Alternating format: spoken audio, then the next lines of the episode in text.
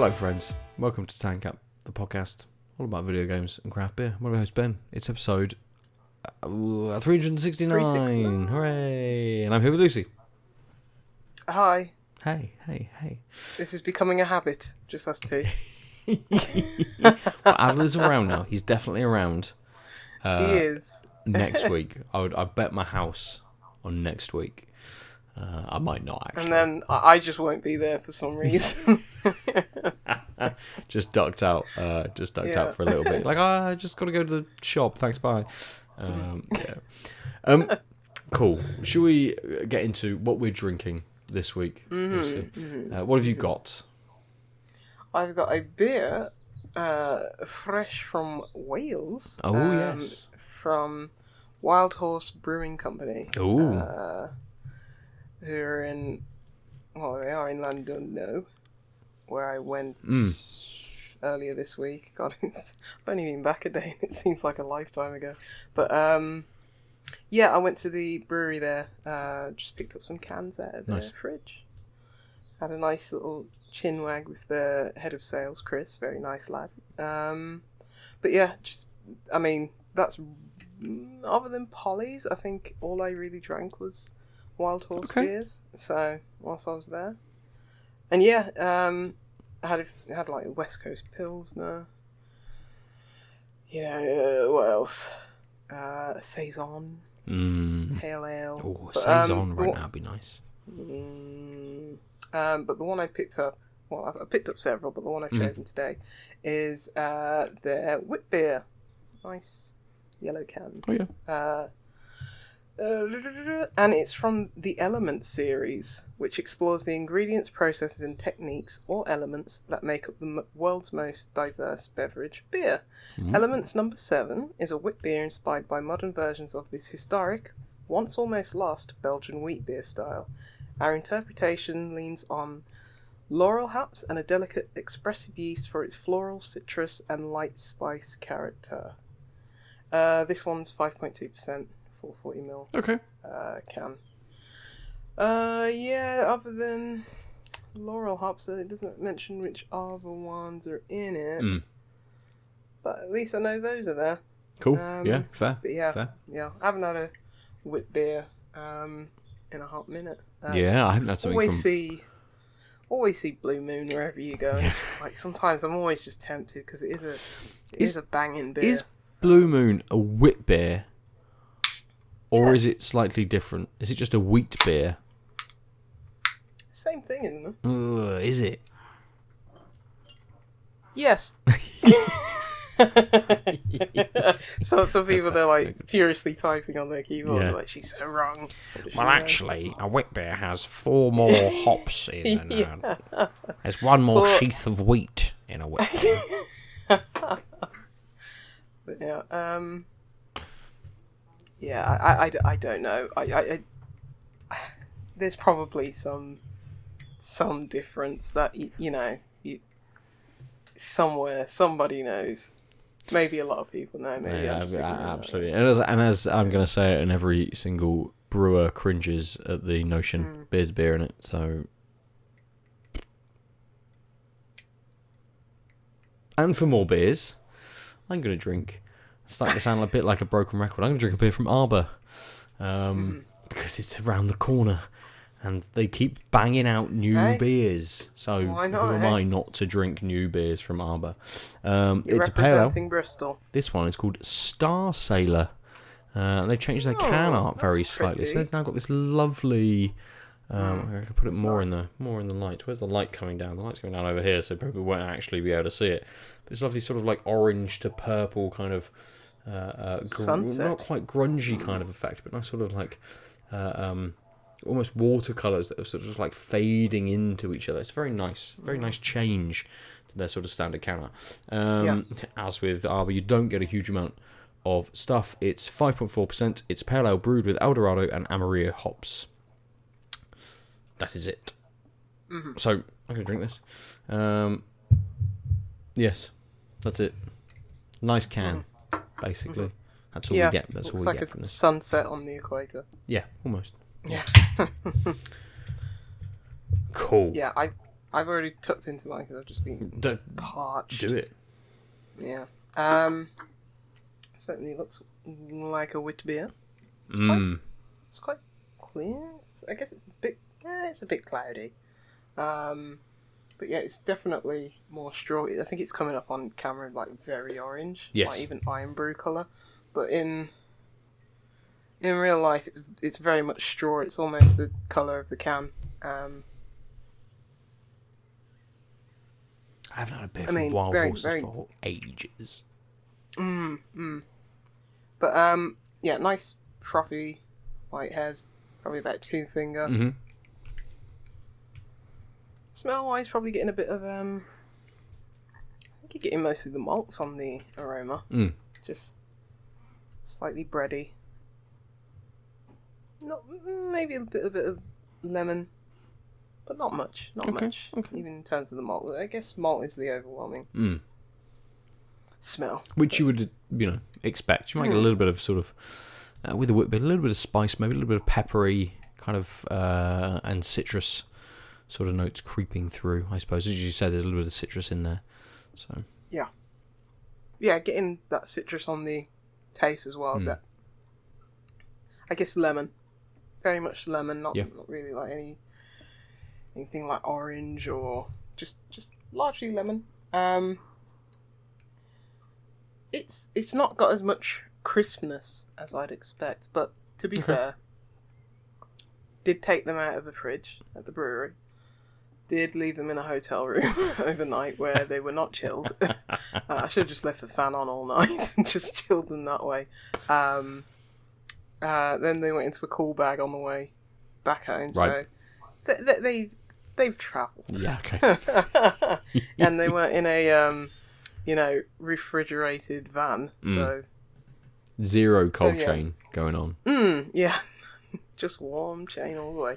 But um, it's yeah, it hasn't got that like carbonation or that crisp that Right, okay. I really want from a beer. Mm. But in terms of taste, yeah, I'm getting bits of lemon. I think this is just like the completely wrong setting. I should have just drank this one on the beach because that would have just been like very thirst quenching. But it is, it has got a wetness to it where it's Mhm. like, yeah, it is thirst quenching. It isn't just dry Mm. and like not crisp, not not carbonated or anything like that. It's um, yeah, I think I think the malt and I'm getting a bit of bitterness as well. With beer, you're not expecting tons of like citrusy, tropical flavor, of Yeah. course, but um, I'm not getting much more than the lemon at this point. Okay. Um, yeah, I mean, it, it tastes a tastes a little bit like a pilsner, Oh. or like a uh, or, or or a lager. Um, It's got a little bit more of a kind of slightly, not quite dank, but a little bit more like the malts are taking on that kind of yeah, aspect. yeah. The, uh, it's it, it's more malt forward Mm. than um than I'd expect, and I think that's why yeah, tasting a bit like a a lager, but yeah, as I say, you're not getting that crispness or Mhm. that you'd associate with a lager, not not nearly as much. So it is it is, has got like a you know easier, smoother body. Um, but yeah, it, it's nice. It's nice. It's um. I mean, we get so few wit beers these days. you Mm, know what I mean? mhm. So it's like um. I can't even remember a good example. That obviously isn't Blue Moon. Um, but yeah, it's it's it's it, it's not doing a lot, but it's doing enough. Okay, It's doing cool. enough to like quench my thirst, give give it a little bit of flavour. Um, probably on you know a sunny day in the in the on the beach or in the park or something like that in the sun. This would probably go much further away, Yeah. but um, otherwise it's uh, as I say, it's it's pleasant. It's pleasant, Mm. Mm. but um, Okay. Fair. nothing that I'd I, I'd rave about currently Mm. in, in in this can, as I say, probably not the best test case. Um, but yeah, as I say, the ones that I had on tap, um, they were were lovely. Like especially the pilsner. That was um, West Coast pilsner. That was really good. So Worth just going to see them then, I suppose. Having a little drive Yeah. and going for a visit. Yeah, yeah, just a reason to. Uh, this this is why we need to like just be change jobs and just be Yeah. like beer testers. You know what I mean? just, yeah. just like Just today we're in these con- different Wales. conditions. Yeah, yeah, yeah. And I'll I'll get me uh me notebook out in me lab coat and get a rat We'll send you on a, a Cicerone course, and uh, Yeah. uh, and you can just then tour the country and be like, mmm, mm, yes, this Mm, beer has yeah. hints of lychee. Nothing else. Even though- Just- like, There's no lychee in it. You're like, yes, there definitely is. I'm telling you. I may be ten beers in, but I know what I'm talking about. Brilliant. Um, uh, yeah, this arbor then um, is an incredibly pale ale. That's so pale. um, it's not even straw color. It's like I've you know I've drank maybe like two liters of water and then been to the toilet. It's kind of Lovely. you know it's along that line of very very pale yellow. Um, yes. the nose in the can is slightly different to when it cracked. Maybe it's just it's just dissipated. It's just not quite as strong as when the when the can when the can cracked. But I'm not getting a huge amount off of it. A little bit of citrus maybe, but not much. And again, from the can now, it's it's kind of almost gone. It's a shame I didn't sort of capture my sort of thoughts on what came out when it um, when it cracked. But pulled with almost no head at all, and you can see that there's there's almost nothing there either. Just a little bit of Yeah. lacing, but but barely anything. Mm, it's got a little bit of carbonation to it, a little bit of fizz. Wow. Okay.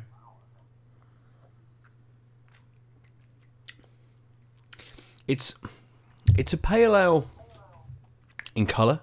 It's a pale ale in its initial sort of taste, but it bitters up massively okay. as that finish comes in. So there's a little hint of citrus at the right at the front, but then it moves into this incredibly piney, incredibly resinous bitterness to it, and it's almost because it's so carbonated it's re- really hits the back of your mouth, and it's very, I think, big in its bitterness, and it's not quite edging towards ashy. It, it it stays in its lane of kind of big pine notes. Um, oh, this is nice. Hang on, hang on.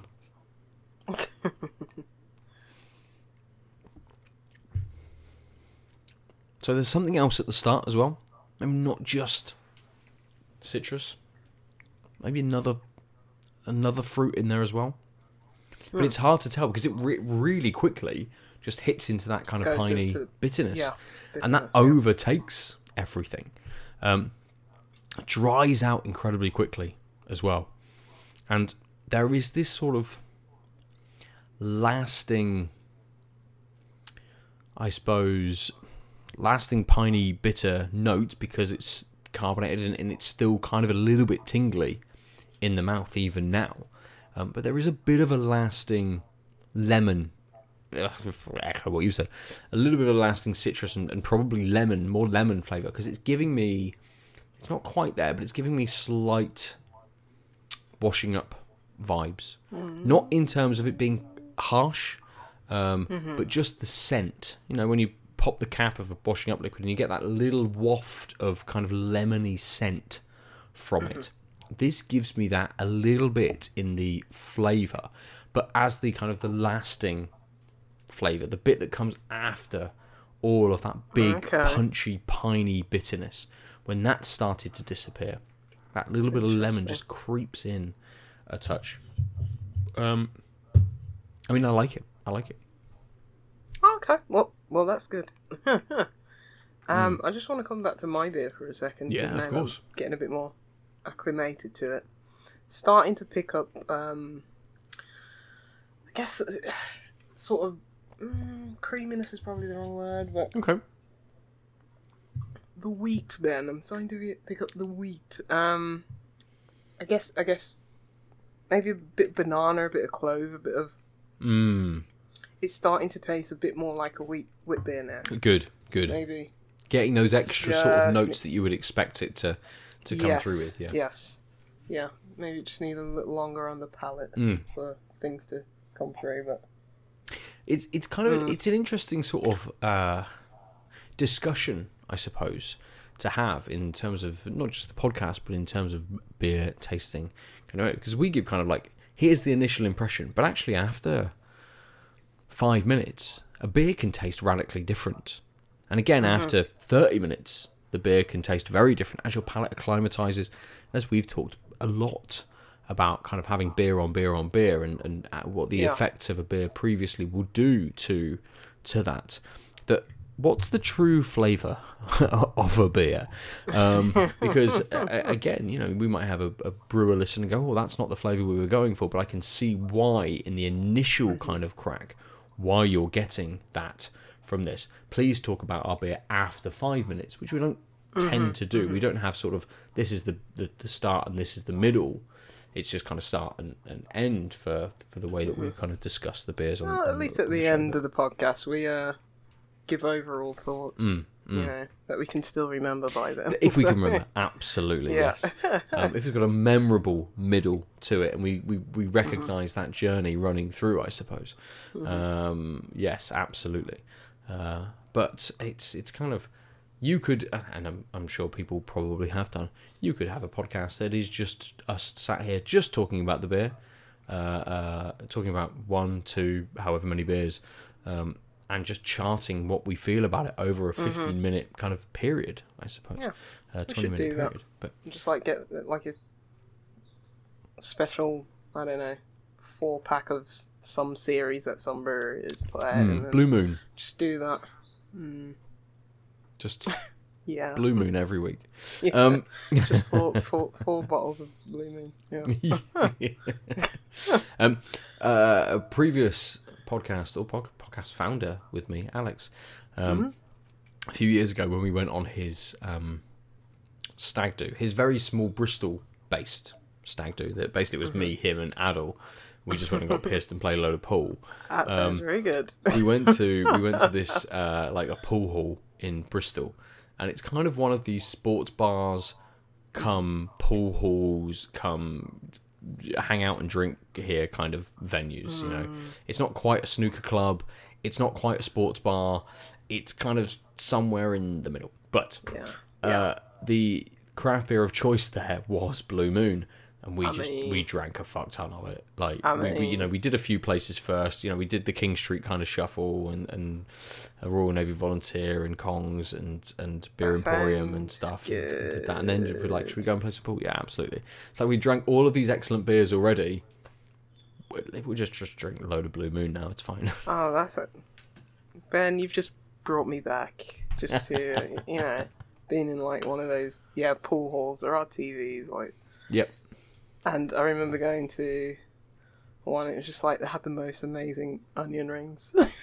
I, I'm just missing those onion rings. But um, it wasn't those like fancy beer battered onion rings. I'm very much in the camp of give me a dirty onion ring. You know the breaded ones that are like you can buy for like six hundred for a pound. Straight from the freezer. Deep fry. Yep, straight Yep. from the freezer in the deep fryer. Got it out and they're just, well, yes, Nice. Good times. Bit of, bit of barbecue sauce, bit of sweet chili sauce. Done. Bit of mayo, yeah, Ooh. yeah. Garlic mayo if you're feeling fancy. Ooh. Yeah, absolutely. Yeah, garlic mayo and, and, and, and onion rings. That's yeah. Yeah. Um, let's enjoy these beers and come on to games, I suppose, and talk about what video games No, we have I, been I don't playing. want to talk about video. talk I just want to stay in this moment and just stare, stare, stare idly at the screen for like an hour, just reminiscing of just just. think about onion rings. yeah. What? When was the last time you had an onion ring, Lucy? Oh, far too long ago, probably. One of the dirty ones. Um, it's been a while. It's Hmm. been because they're not satisfying if you just get the ones from the shop and doing them in the oven. Oh it no, has to be deep not. Fried. Yeah, then you feel real dirty. You have to get deep fried from a shop. Gosh, it's probably. I must have had onion rings in the last year. I must have. Gosh, I need to. I need to just go to a dirty little kebab shop and just ask for onion rings. Definitely. Me sixty onion rings.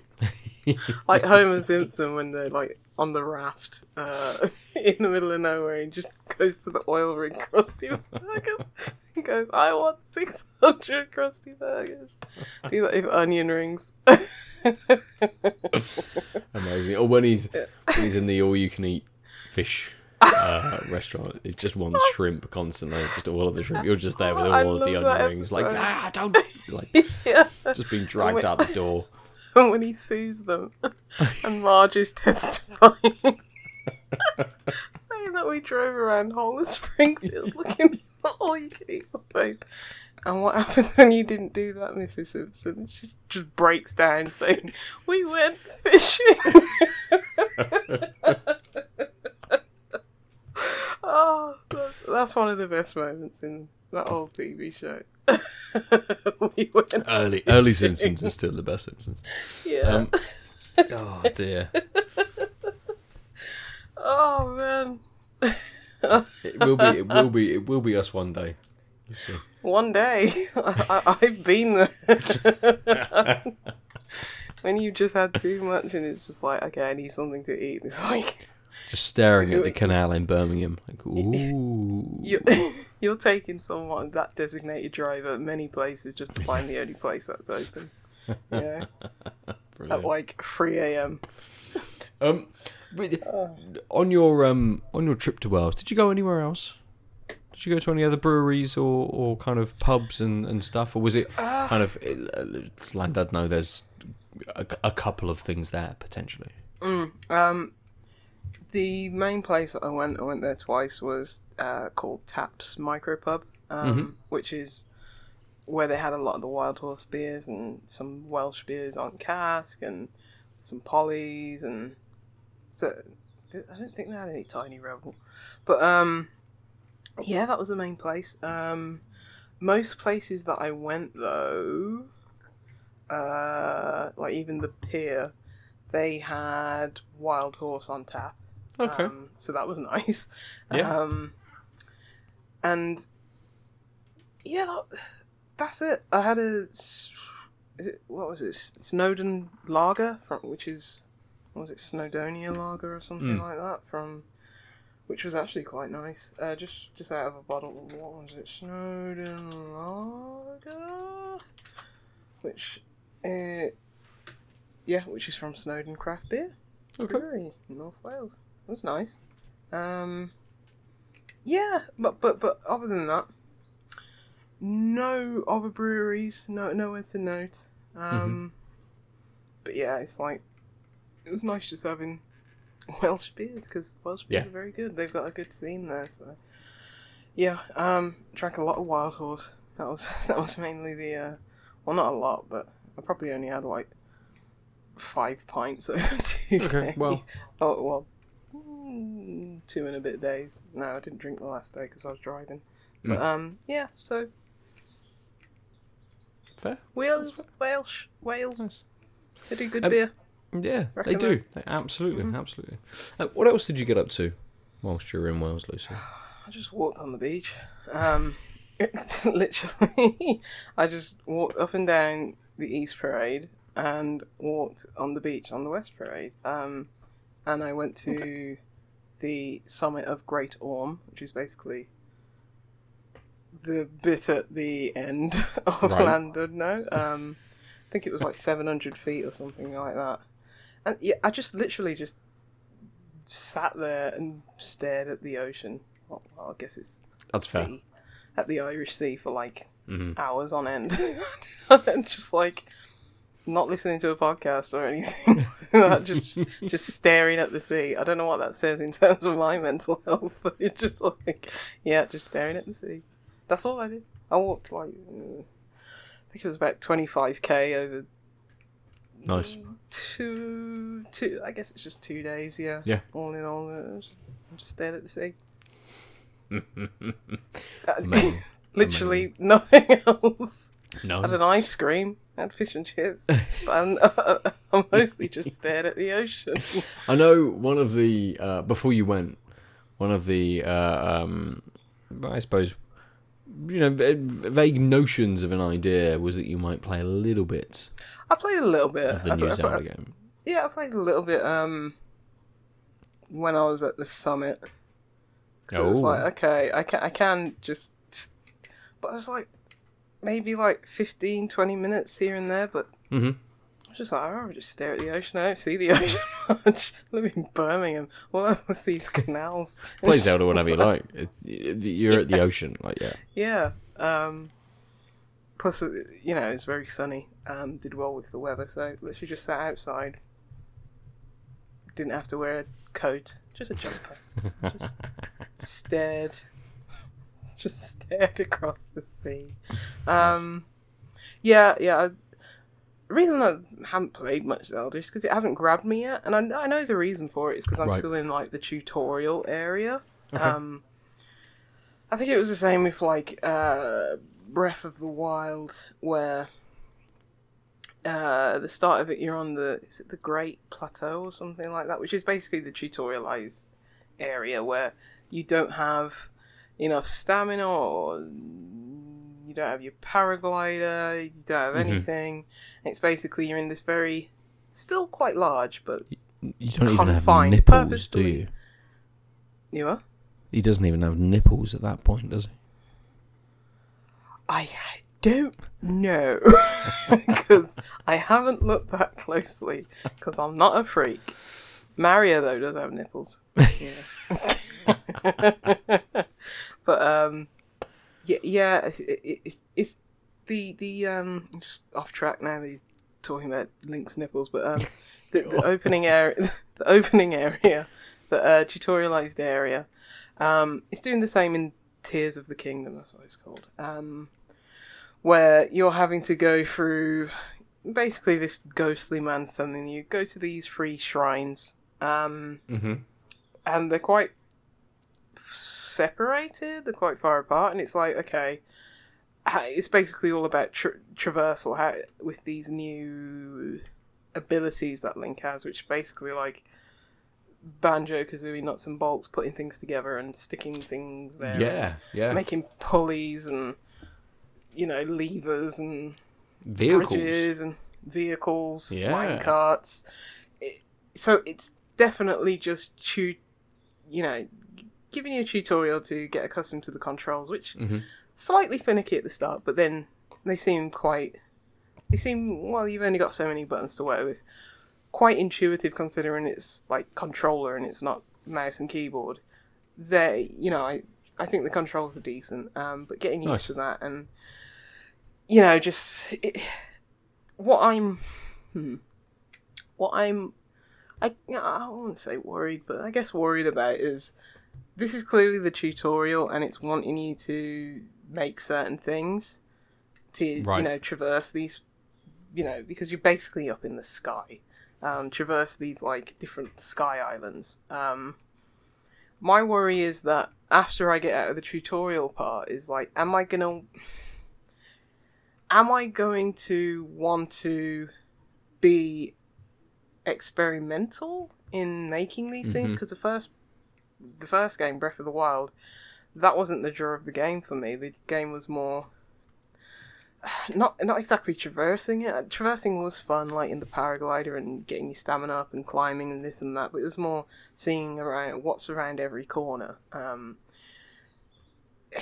if if it's just like a number of like disparate like islands and nothing feels that connective and cohesive and it's all Mm. about how do I get to this next place? But it isn't just okay like so far I've made the same like minecart like four or five times or like the same bridge that's just made out of logs or wooden planks you know I've done that. And it's like are there going to be are there going to be interesting ways that they can implement these mechanics to make traversal different all the time? Or am i just not going to have incent- incentive to like maybe there's like this really far off island and maybe that's like enticing for some people to think, oh, what contraction could I make to get Mhm. over here?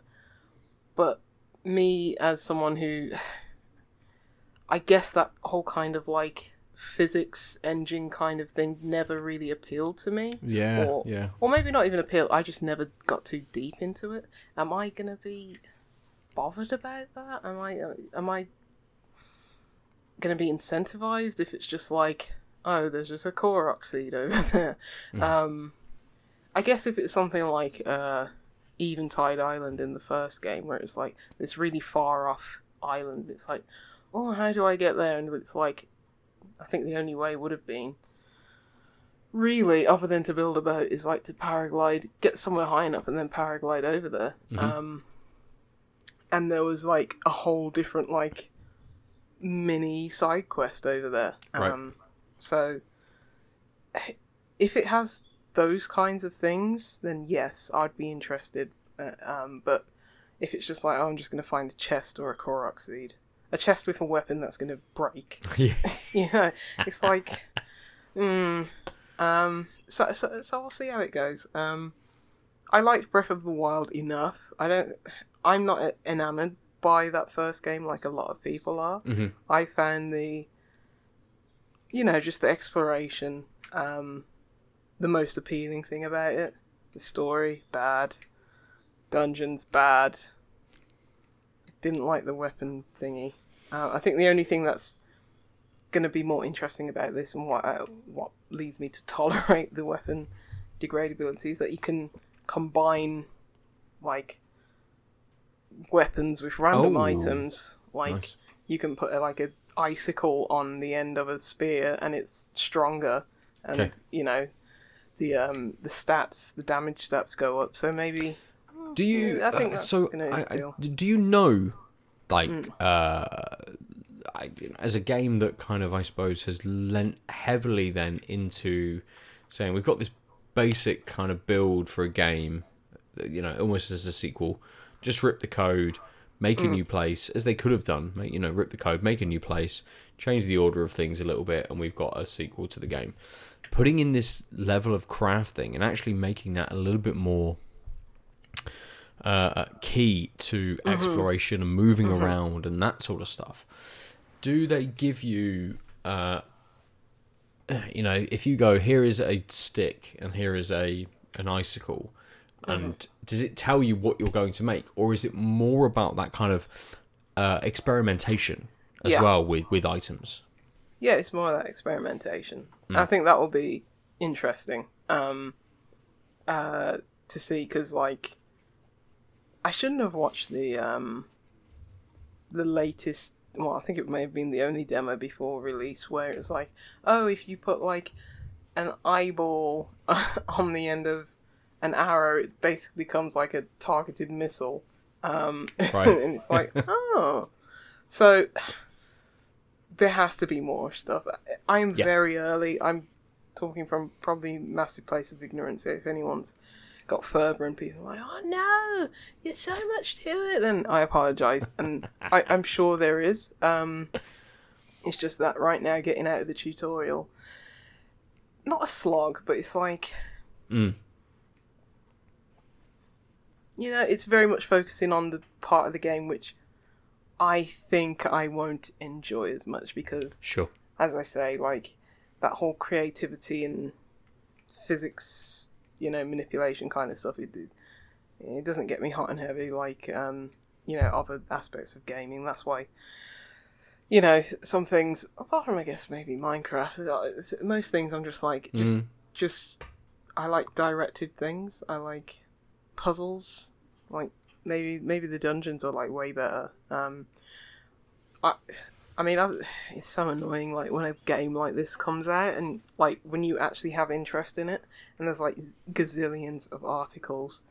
Because I, I stay off social media anyway, but when I'm just like, oh, what's what's the gaming news, and just look at my list of Mm. articles in my Newsify account, it's just like everything's Zelda, and I get Yeah, it. That's how yeah. websites stay afloat. But God, please, I, is there any way just to mute them all?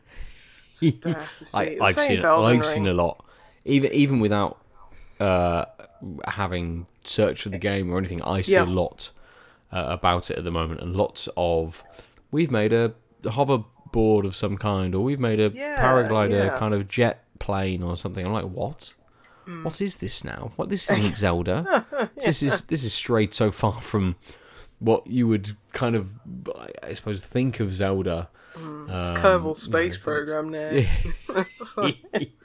but it's it, it, it's also an interesting kind of take that they've they they've gone in a very specific direction with it, right? Or it feels like they have, without having played it and with your kind of early impressions. It feels like they've very much lent into something which seems a bit kind of foreign to the franchise and seems something that's kind of been not shoehorned in at all, but something which is very new for it. Yeah, I mean, I think the first game laid that groundwork with how the world interacted with Mm-hmm. each other, and, and you know, but I think this was probably a sensible and probably the most natural path to take. But um, yeah, in terms of like the series as a whole, the franchise as a whole, it is quite alien for sure. Yeah.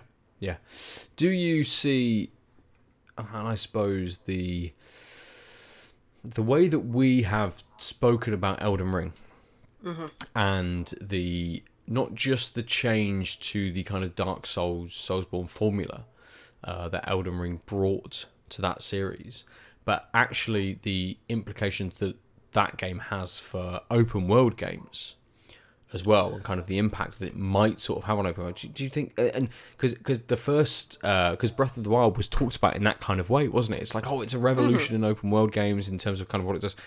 Does Tears of the Kingdom kind of push that along in any way, or is it? or, or as, again, from your kind of very Yeah, early yeah, impressions, Exactly, yeah, early. Just, just, just in terms of, I don't, I don't think so. Like, I, I don't know how many open world games will actually take the effort to create a whole world where things make sense in, in terms of like the real world. Like, you know, this catches fire, we're gonna make the whole forest burn. You know, if you like Mm. Far Cry 2. in like what? Yeah, yeah. Yeah. But how many Far Cry twos are there? Like, you know, I, I think. yeah, absolutely. But even with like yeah. The first Zelda, very much inspired like Elden Ring in sense of that it Mhm. was this open world, go ever where you go wherever you want. You know, um, Elden Ring doesn't have as many ways to interact with the world um, as Zelda. It's just Sure. that kind of like let the player go, give them freedom kind of approach to game design, which I think is probably more what I want from games because yeah, there, there, there are a ton of like Zelda is borrowed from more so borrowed rather than inspired from like a lot of other games like Far Cry 2, like Minecraft with the crafting and stuff like that. The way the world interacts with Yeah. um, things. So I, I think I think Zelda and and the first game, whilst it was you know different in many ways, I think it was mostly iterative of like most of the big games that have been part of the industry for the like, last 10 15 years Mm. i don't think it was as revolutionary as people think it was Sure. i just think it was okay this is nintendo they've got time and money and polish and this is Mm. just a very good accumulation of the things that have come prior to it i don't think it was like this has never seen, been seen before it's like gta existed you know so it's like yeah, yeah. Mm. And I don't it- think a lot of devs have the time and the money to make fully formed physics systems, and Yes. if they do, I don't know. I, I think most of the things you've probably seen, like in indie space, with a much smaller world, um, Mm.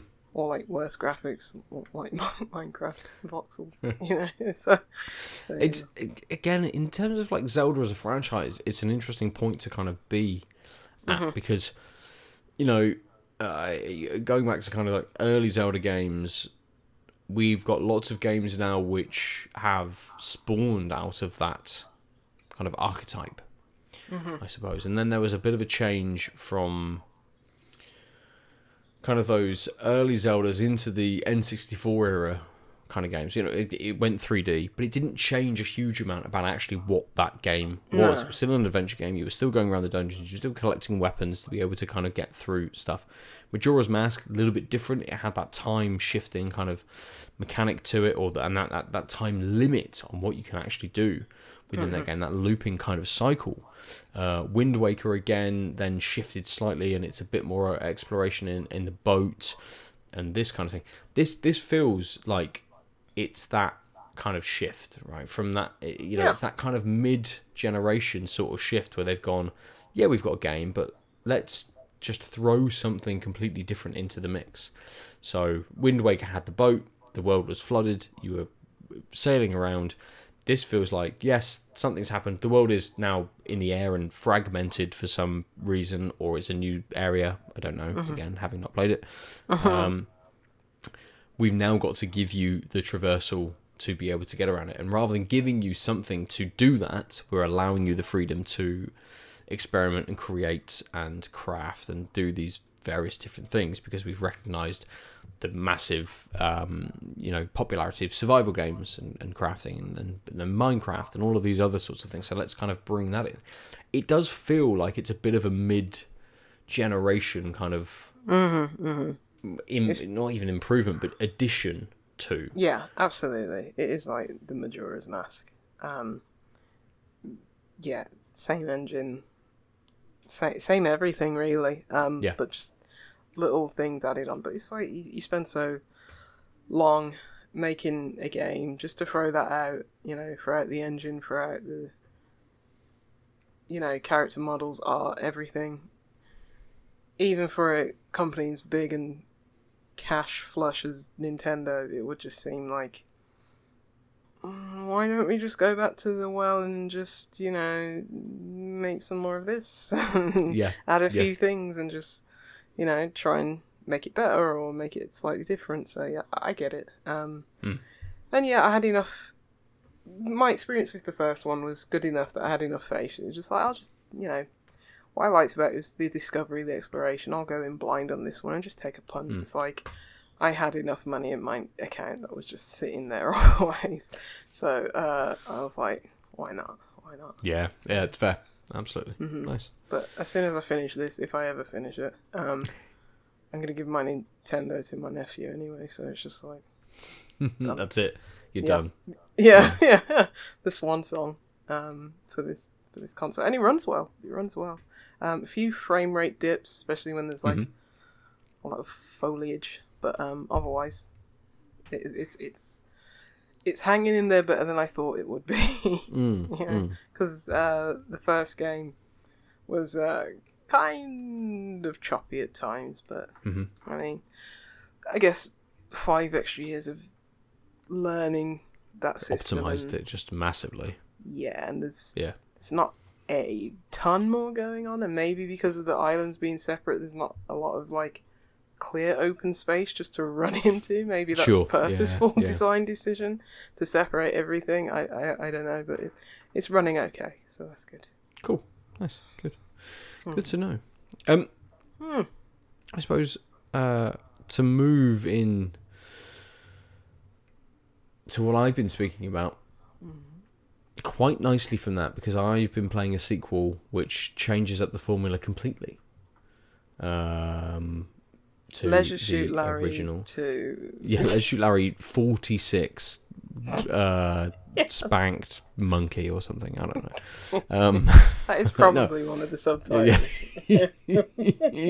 um, I've been playing Darkest Dungeon 2, uh, Mm. which I've spoken about before in terms of the early access pre-release kind of uh, build, but it uh, it released towards the start of May as its kind of fully featured 1.0 version. Um, and I think I spoke about it a few episodes ago because I'd gone back to it to have a look at it before that full release and had uh, um, a few issues. And actually, I think uh, um, I, I didn't list them. I kind of echoed and told everyone to go to listen to a Waypoint Radio episode where Ren had spoken about her issues with Darkest Dungeon, which I echoed basically. Yeah. And everyone should do that, even though Waypoint now sadly doesn't um, exist anymore. Uh, hopefully, everything is listen. is still there on the internet for people to be able. Oh to yeah, yeah. They, they, they're going to keep those podcasts up for Yeah. uh, a while. Well, as long as uh, they will be hosted, and um, they were saying on the last podcast that the community's looking at a way to archiving everything, Yes. which is really good. Yeah. So, Uh, there would- there would have been a ton of people who jumped on YouTube and saved videos and streams and all of that sort of stuff as well. So, um, but I am very very happy with what they've done with Darkest Dungeon two. Um, from the issues that I had with it. So, um, for people who haven't listened to that episode or are unfamiliar, Dark Dungeon 2 changes up from the original game where it's a roguelike game, but Darkest Dungeon basically has you living in a village as a set of heroes and you go on a run of an area and run through fighting enemies uh, progressing through the area progressing through the dungeon so you, you move through you pick a door you go through and there's an encounter you go through and there's a chest you go through and there's something else until you get to the end of a dungeon and you can pick from a, a cast of characters which all have different kind of archetypes you know fighter mage healer and, and they're not quite as uh, um, predictable as that. There's a little bit of difference to them. So rather than a healer, you've got like a plague doctor who can either poison enemies or heal allies, kind of thing. Um, or uh, uh, I suppose less of a um, kind of fighter, more of like a tank that can also help you with like your stress levels because in Darkest Dungeon, stress is a big kind of issue as well. Um, and Darkest Dungeon 2 keeps all of those elements, but rather than you running through a dungeon, you're progressing along a a route in a coach. So it has a similar kind of setup to something like Slay the Spire or Inscription, the early stage of Inscription, where you're kind of you've got a map and you basically pick a route, you move through this route, and on screen you see your coach moving through. You might have small encounters kind of on the route and various other things that happen. But part of my problem was that uh, the encounters were incredibly hard and that there felt like a real lack of progression through it. And both of those have been improved. So on my first run, I got through to the to the main boss. So I did the the, the couple of areas that you have to progress through. Got to the last one, progressed to the to the main boss, and lost. Uh, second run through, progressed through to the second area, managed to pick a route which hit a lair which has like a sub boss in, has like a boss for that kind of area in, and died to that. So you know, bit, bit, bit failed at that. And whilst I'm hitting all of these bigger kind of blocks, and again getting to the boss again on another run and, and failing at it, I feel a slight sense of progression, and feel like at least I'm understanding why I'm being defeated and potentially what I can kind of do to help that. Not just in a run sort of sense, but also kind of as an overall roguelike kind of game where there is this overarching sense of progression and character progression as well. So you don't kind of upgrade characters necessarily on a run. Um, Although you do get uh, what they call mastery points in certain encounters. When you get to the end of that run, you get to an inn, and you can then spend those mastery points to upgrade a skill that you have just by one.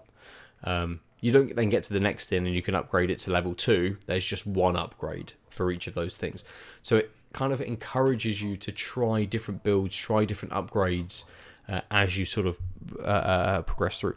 But there is an overarching element of uh, uh, getting candles, and the candles allow you to unlock progression for characters, which which which are kind of like levels for characters. So actually, you can do a few runs and you've collected enough candles to level everyone up to like level three. And Yeah. that might be that you've got a better resistance to poison or bleeding. You've got uh, you've unlocked new skills. You've um, got a different path to go down as well. So uh, everyone starts off as a wanderer, and then actually your plague doctor then might become a surgeon or might become something else and something else and something else. So there's a few of those things that are still to kind of explore and unlock and it's it's kind of almost like different builds for different characters. So whilst you've got maybe 10 characters to choose from that you can take as a as a foursome kind of on this run. You can also then diverge into different kind of roles for each of those characters as well. So kind of what you assume is like a thief becomes a marksman or a rogue or something which gives them a different set of skills. That's interesting. That which is more benefit. Yeah, and, it, and, types, yeah. and the game very much relies on um, the position that characters are in during those battles. So everyone is like ranked. Basically, everyone is set up. So you've got a side view of everything and everyone is ranked one to four. You yourself mm. and all of the enemies, and various characters work best if they're at rank one, rank two, rank three, or rank four, basically. And changing those roles changes where those things are more beneficial. So yeah. for the for the plague doctor being a surgeon, it's more about healing and and that sort of stuff. But I would imagine I haven't unlocked that one enough. But I would imagine there's something that would change the position to make him more DPS rather than kind of you know more damage rather than healing. There's other characters that can bring in for kind of healing and that sort of stuff as well. So it can change that dynamic up a little bit. And I'm almost uh, and, and I haven't kind of I have thought about it but I haven't quite searched yet for like optimal builds for these kinds of characters because this game is all about exploration and is about uncovering exactly kind of like what you want to do with these characters and mm. playstyle. And I think they've toned or, or or turned down the difficulty enough that when you do die, you don't feel like you have just ended your run and that's it like shit i've just wasted like an hour on this run and i've got nothing from it. What yeah. you've got is you know you've you've changed a couple of their roles up. You've got that little bit of knowledge uh, to understand what may have worked and may have not worked. And these candles which allow you to unlock these characters uh, skills and abilities a little bit more um, are dropping more regularly than they were in one of the kind of you know pre-release early access versions I think I was kind of doing a run and getting maybe like 10 or 12 candles, and you needed three or four to be able to progress a, a character. That's a whole um, chandelier, that. Yeah. well, I'm getting I'm getting like three chandeliers worth per run now, so you're actually getting closer to like 30 candles. Oh. So you can unlock characters, but you can also use them to improve um, not just the characters, but your kind of the the run itself. So you can kind of say, I want to put some more candles into exploration. So mm. when the map appears, there's not as many question marks along it. More things oh, okay. will pop up and tell me what the routes can be, so cool. I can plan the route a little bit better. And yeah. actually, I can know that I don't have to fight anybody until I get to this final kind of battle. Because um, the game is all about like absolutely currency rather yes, than like oh completely. I need this other thing to unlock this and then yeah that's that's cool that you can mix and match and take very much so very much yeah. and I think the second game is much more about atrophy than the first game mm. as well because things like uh, stress and all and, and health and things like that they're very limited in when you can benefit when you can get those back. You know you want to fight people because actually your plague doctor has got a healing ability which he can do during a battle. So you can just cast that a couple of times get some people back up to full health which actually between this point and this point wouldn't have happened if you were just exploring um, and going through kind of like different areas. And you go to like a shrine which progresses a, a, character's kind of story as well. So there's that element to it too. Um, there's hitting there's caches, so you can go and just get a lot of items. Um, there's fights. There's the field hospital. There's merchants. There's lots of different things that you can kind of go to on the map. So uh, again, being able to unlock those extra bits, it feels much more like a progressive kind of roguelike game with that overarching element. You know, like everyone absolutely loved Hades for kind of the idea that actually you could unlock and you could make him beefier between runs. So actually, you know, run number six went much better than run number three because you'd progressed enough that he was twice as beefier than he was on run number three as he is in kind of run number six. And Darkest Dungeon has Ah, toned everyone was it- beefy in that game. yeah, That's very true. Beef City. Uh, and Darkest Dungeon, whilst it's uh, Lovecraftian and grim dark, every I mean everyone is pretty beefy in that sort of game as well. Uh, but it's it's definitely balanced out its sense of progression versus just that unending wave of atrophy that the early access games kind of or early access re- version just felt. It just felt like everything was going downhill. Yeah. And this feels like it's going downhill just at a much nicer degree. so and much yeah, much steadier pace rather than just Yeah. falling off a cliff. Like, mm, absolutely. And whilst I haven't beaten the whilst I haven't beaten the boss even on the Hmm. first chapter and there's 5 chapters to play through. Still not through the first chapter. I think I'm 6 runs in of this version of the game in the first chapter. okay. And I've got to the end boss, and I I would I would hazard that on the next run, I'm going to be very close to beating them. Uh, even in the first run, I was quite close to beating them. You know, uh, um, the the first boss is a set of uh, four uh, like they're not pendulums; they're kind of like tokens on the end of chains right, and each of them kind of they take it in turns to do stuff. So the first one says you can't do melee attacks. The second one's like you can't heal. Mm. The third one's you can't do ranged attacks. The fourth one's you can't use items or improve your stress levels. So and it and it rotates through that kind of thing. And a lot of the game is about strategy and management. Things that I absolutely love. So mm-hmm. I'm like, cool, I know this one's gonna stop me doing melee attacks. Absolutely fine because I've upgraded these ranged ones and I've got these items. So actually, if I can take out the one that's going to kill my ranged attacks 1st then I just get to use all of those through the rest of the encounter. Or if I've I've got a lot of items and I've got really high stress, let's take out that kind of uh, token first, and then I can just go through and defeat the rest of them. So it's it's all about that learned knowledge and understanding kind of how these enemies kind of fight, which is exciting because I'm still in chapter one, and I've got four more chapters to understand and learn and play through. Uh, that it, it, it, it is about atrophy. It is about being brutal and difficult and stuff, but just in a almost in a fair um, or a much fairer kind of way than the early access version was giving me. That's good. I'm, I'm glad it's come full circle because, yeah, listening to you and Waypoint, it just seemed like that first game is so beloved. Um, Yeah. And, you know, liked for its punishing difficulty, but also its fairness. Mm. Um, yeah, I mean, first game was in early access. I'm sure they ironed out those kinks. So the first time round. So, but I'm glad I'm glad they've been able to do it again. I mean, I mean, the community was, was probably telling them things they already knew. You know, Yeah. just um, but yeah, that's good. I'm glad. I'm glad because yeah, that first game's beloved. So would have, would have been Yeah, a bit rubbish if the second didn't live up to expectations. That's absolutely. Um, it's yeah, you can kind of almost see like they know where they want the game to be.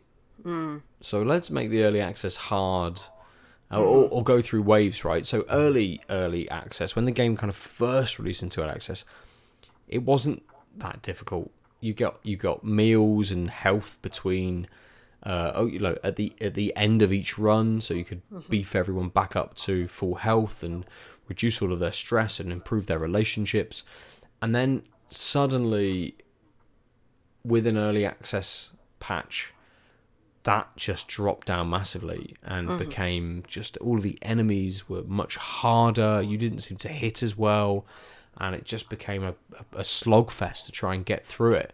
And now they've kind of gone, oh yes, here's that mm-hmm. lovely middle point that we Yes. would like everyone to kind of be at. Yeah. It's uh, interesting in how much that is almost kind of manufactured to keep people on the hook through early access to get to this point, and then capture everyone else who's like, I'll wait till the game is fully released to actually be able to kind of uh, Yeah. uh, kind of play it, and them going, yes, this is now the exact moment and uh, level that we wanted it to be during our kind of release. Uh, but uh, it's yeah, it, it it reduces down that. Um, I think one of the other problems was it f- it felt like things could be quite long, um, and take a while. And I think because of that change in difficulty and the enemies aren't quite as hard, you're only fighting them for like four rounds rather than eight. So that reduces that kind of playtime that little bit to make it feel. And there's not as many encounters, not as many fights through a run. There's lots of other stuff to uh, uh, to kind of lots of other areas that you can hit on one of those runs. Um, so it doesn't quite feel as long uh, in in each of those runs, and probably um, the first chapter makes you go through two areas before you get to the mountain, which is where the boss lives. Um, and each of those areas maybe takes 20 minutes ish. So you're maybe playing 20 minutes, 30 minutes. You're playing 40 minutes to an hour to then get to a boss, Yeah. roughly. Um, which I th- think seems like a reasonable amount of time. You know, if you die before you get to the boss, yeah, you spent like 40 minutes, but you haven't invested a huge amount Yeah. and there is still a sense of progression. You know, you don't die and lose everything. You die, and things like the candles that you've earned carry over, and you take them with you, and all of this sort of stuff. So there is still that sense of, of progression. You don't have to beat the boss to go through with all of the items that you've you've come up with. Uh, so yeah, they've they've balanced it very very well from the uh, previous comments that I'd I'd had. So yeah, really enjoying it. Good. You'll have to update me once you beat those wind chimes. Um, Yeah, and see where it goes from there. yeah, yeah, completely. I took a little punt on a uh, early access roguelike Mm. well. Yeah, it was, um, gosh, uh, not Peglin. Because I do want that. That's basically the Peggle uh, roguelike. Um, that's an early access that I I will pick up at some point. Uh, but is it Made by the Peggle developers, or just a No. Right, right. People who, uh, like me, just want more Peggle, and they've made it into like a uh, RPG roguelike kind of game. nice?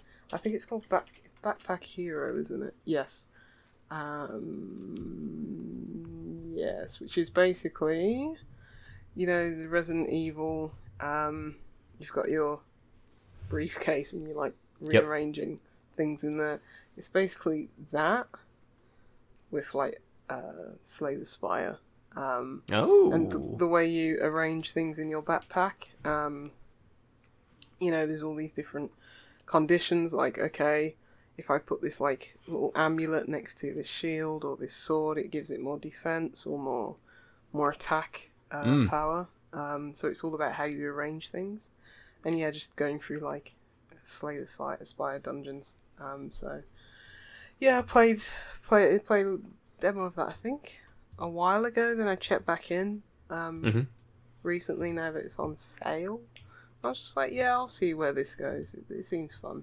Um, but uh, speaking of progression, um, don't know how much there was in that demo um, and how much there's going to be in the game. I think that's probably one of the things people are, uh, you know, um, not complaining about, but the most feedback is on about just like run to run progression.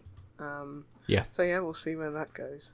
But um, seems seems cool. Seems seems like something to keep your eye on. Uh, and I was gonna play Cryptmaster. I even launched yeah. it, and then I was like, oh, uh, actually, I've to be somewhere else.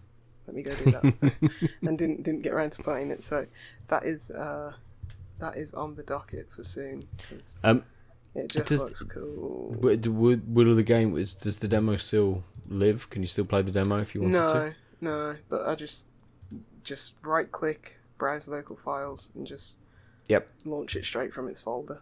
Yep. Um, so yeah, whenever there's a demo fest, people just download the demo on your computer as long as you have got the space, and then just launch it later. Because yeah, Yeah. it goes when you go onto the demo page or, or just where it is in my library, it's like purchase. Purchase. Yeah. yeah, it's like just keep the Crypt demo up, Crypt know? Master was Cryptmaster was good. Yes, Crypt. Uh, I really enjoyed it. It was probably one of the better, one of the best demos I played um, during the LudoNarraCon um, fest. Uh, I think um, that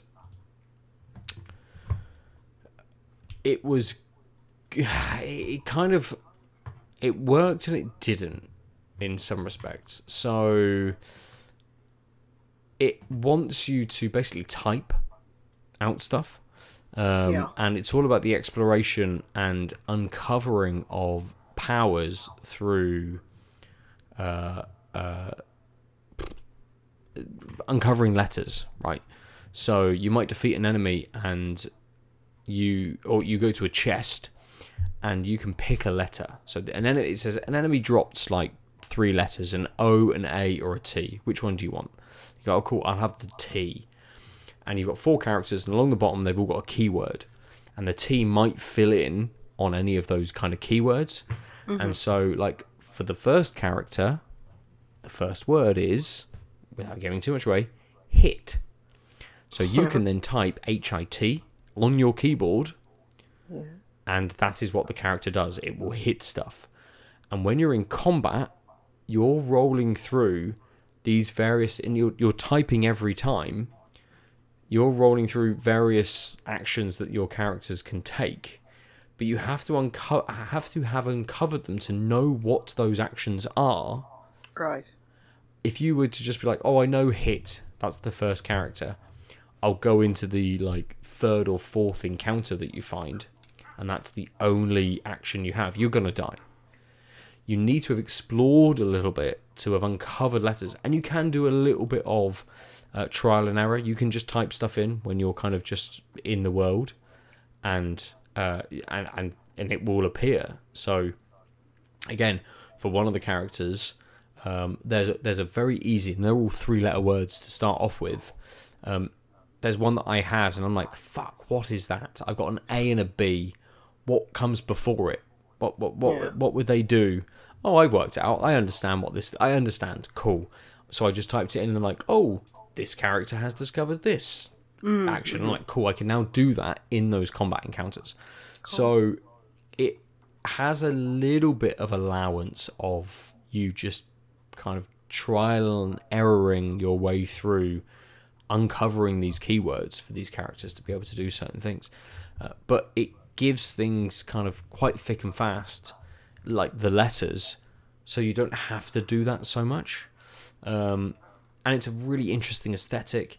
Uh, you move through the world very easily. You know, you can just play on the keyboard basically if you wanted to. I Um, saw an option for like joypad. So I was like, yes, uh, I did. I did I too. wonder what that's Um, about. Maybe it's Yeah, just with know. movement and everything else you have to do via voice or So there is just yeah there there is a there's four options. There's keypad. Uh, sorry, there's keyboard, keyboard and voice, joypad or joypad and voice.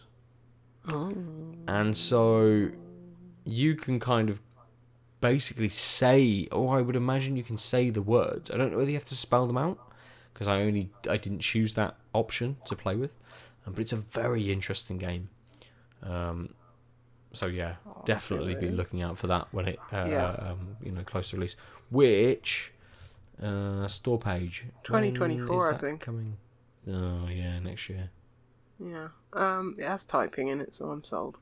Um, I, I there was um a game that was doing the rounds like last week. Um,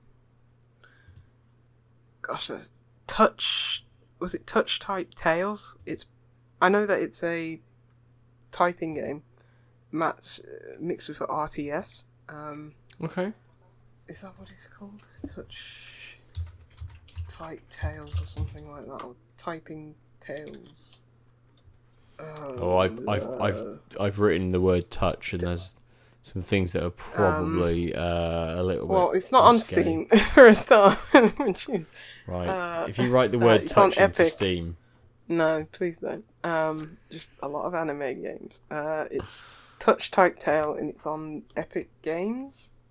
okay. Um, no, I just heard uh, like someone talking about it in the podcast. Can't remember which, but I think it might be Nextlander. But yeah, it was, it's an RTS. I'm watching the trailer for the first time now. oh yeah. Ooh, you're typing. I don't like RTSs, but I like typing. Hmm. So uh, I, I think one of the one of the elements of um, Cryptmaster, which was a little bit difficult, was that you're in a combat encounter and you have to type stuff out, Yeah. And it makes And it really mind, frantic, and really tense. Dungeon crawlers. Yeah, I don't mind dungeon crawlers, like first person dungeon crawlers. I find them quite interesting.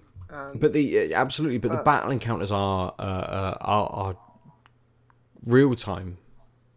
Yeah, so that's fine, 'cause the, you're the- the- typing. you know, the enemy, the enemy. yes, you are typing absolutely, and you'll type, and something will go in, and then you'll go to type a different thing, but then you'd be like, oh shit, that's the wrong thing, and you delete, Mm-hmm. delete, delete, delete, delete, and you have to retype it, and your enemy's going like, "Eh, bam, and he just that's absolutely cool, smashed yeah. you. That's like typing of the dead.